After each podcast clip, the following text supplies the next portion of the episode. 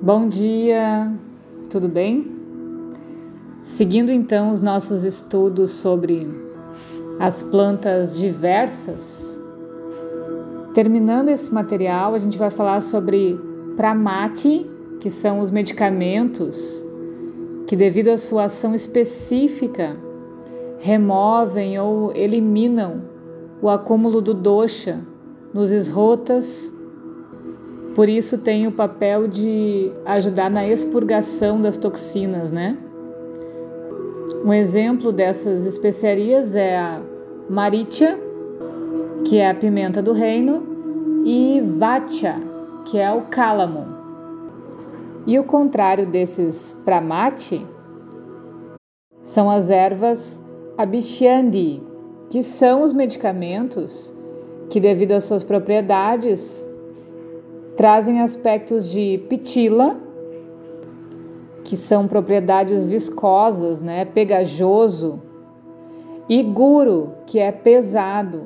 Então, por causa dessas propriedades, essas plantas trazem obstrução para os canais. Então, vai levando ao aumento de peso.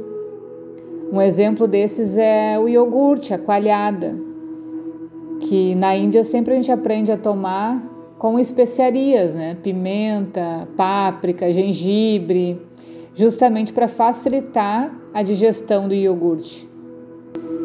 Como ele é um alimento frio e pesado, ele pode causar edema, pode causar obstrução. Depois, dentro dessa categoria de drogas diversas, existem as drogas não materiais, que a gente já falou sobre elas também no início desses estudos. Então, são terapias usadas em psiquiatria, por exemplo, como o sono, a tranquilização, a agitação, uh, assustar, a alegria, várias ferramentas com que o psiquiatra vai interagir com seu paciente e que servem também como medicamento. E são chamadas de Adravya Bhuta Aushada, e agora a gente vai começar a estudar as ações terapêuticas das plantas populares dentro do Ayurveda, né? Então, o Ayurveda descreve mais de 500 medicamentos de origem vegetal. Descreve as propriedades farmacológicas, as ações terapêuticas. Dentro desses livros clássicos do Ayurveda, como Charaka Samhita, Sushruta, livros de farmacologia ayurvédica. E os textos que tratam desses aspectos das drogas são conhecidos como nigantos. Entre esses nigantos existe o Bhava Prakasha Niganto, que é o escrito mais respeitado dentro da farmacologia ayurvédica.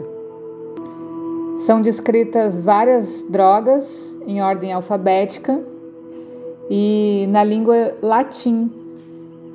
Então, para quem estuda ou para quem se interessa para essa parte das plantas, das ervas medicinais do Ayurveda, além de estudar os textos de Niganto, pode procurar também por Dravyaguna para ter mais detalhes sobre essas plantas. Então, Drávia é a substância em si, seja ela qual for, e Gunas são as suas propriedades. Então, são livros específicos para entender as propriedades das substâncias. Dravya Guna. E a primeira planta que a gente vai estudar é Talisapatra. Então, agora a gente vai ver mais detalhadamente várias plantas então essa planta, ela é um pinheiro que se encontra no norte da Índia e é normalmente usada essa planta para doenças no sistema respiratório, como tosse, dispneia, que é a falta de ar, a dor de garganta.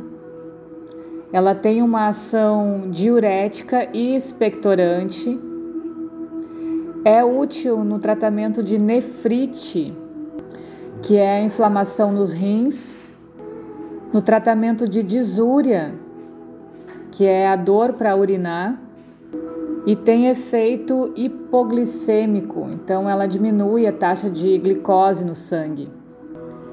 Juntando os conhecimentos que a gente já estudou, a gente vai identificando essa planta com algumas características mais específicas.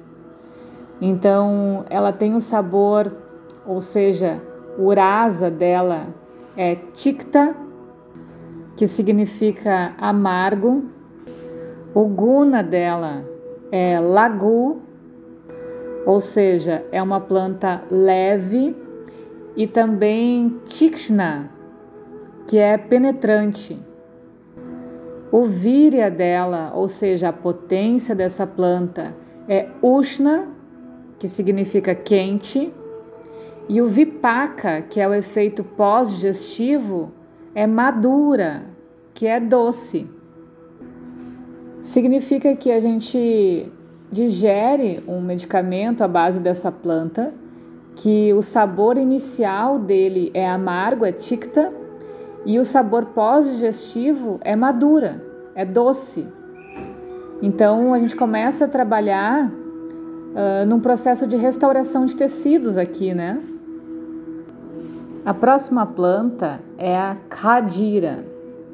A gente já falou sobre ela, é uma planta nativa da Ásia, uma árvore com espinhos.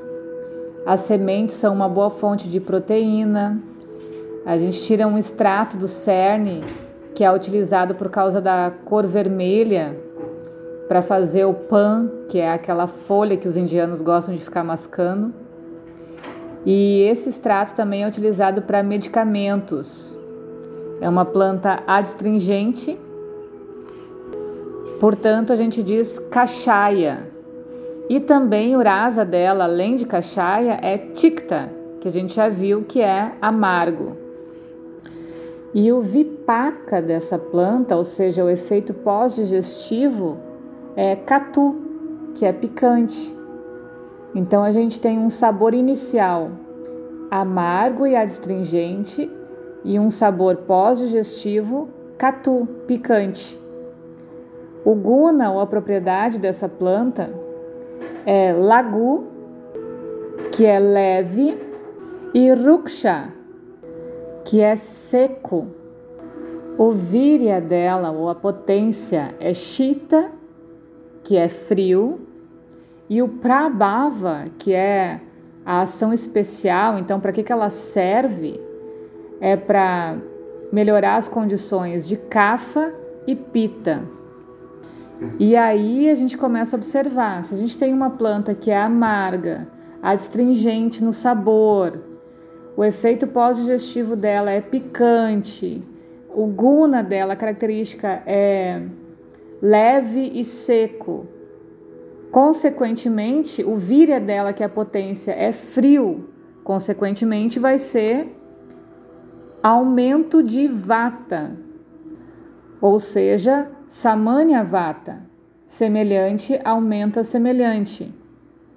Então eu vou usar essa planta para equilibrar tanto o pita quanto o kapha. Isso é o prabhava da planta. Nessa planta se usa o extrato interno da madeira e a casca, se faz um pó para formar esse medicamento, né? E é um bom medicamento para doenças crônicas de pele e para aliviar a coceira. É usada também para tratamento de obesidade e poliúria, que é a micção excessiva. Para usos externos, ela é um ingrediente de pastilhas para dor de garganta, tosse, rouquidão, salivação. É usada também para fazer pasta de dente para problemas bucais. É aplicado nas gengivas quando tem sangramento. Ela vai acabar contraindo então as gengivas e a mucosa. Também pode ser usado para fazer banho de assento ou duchas para tratamento de leucorreia, que é o corrimento vaginal, né? Então, por hoje é isso. Um bom dia para todo mundo e até mais. Beijo.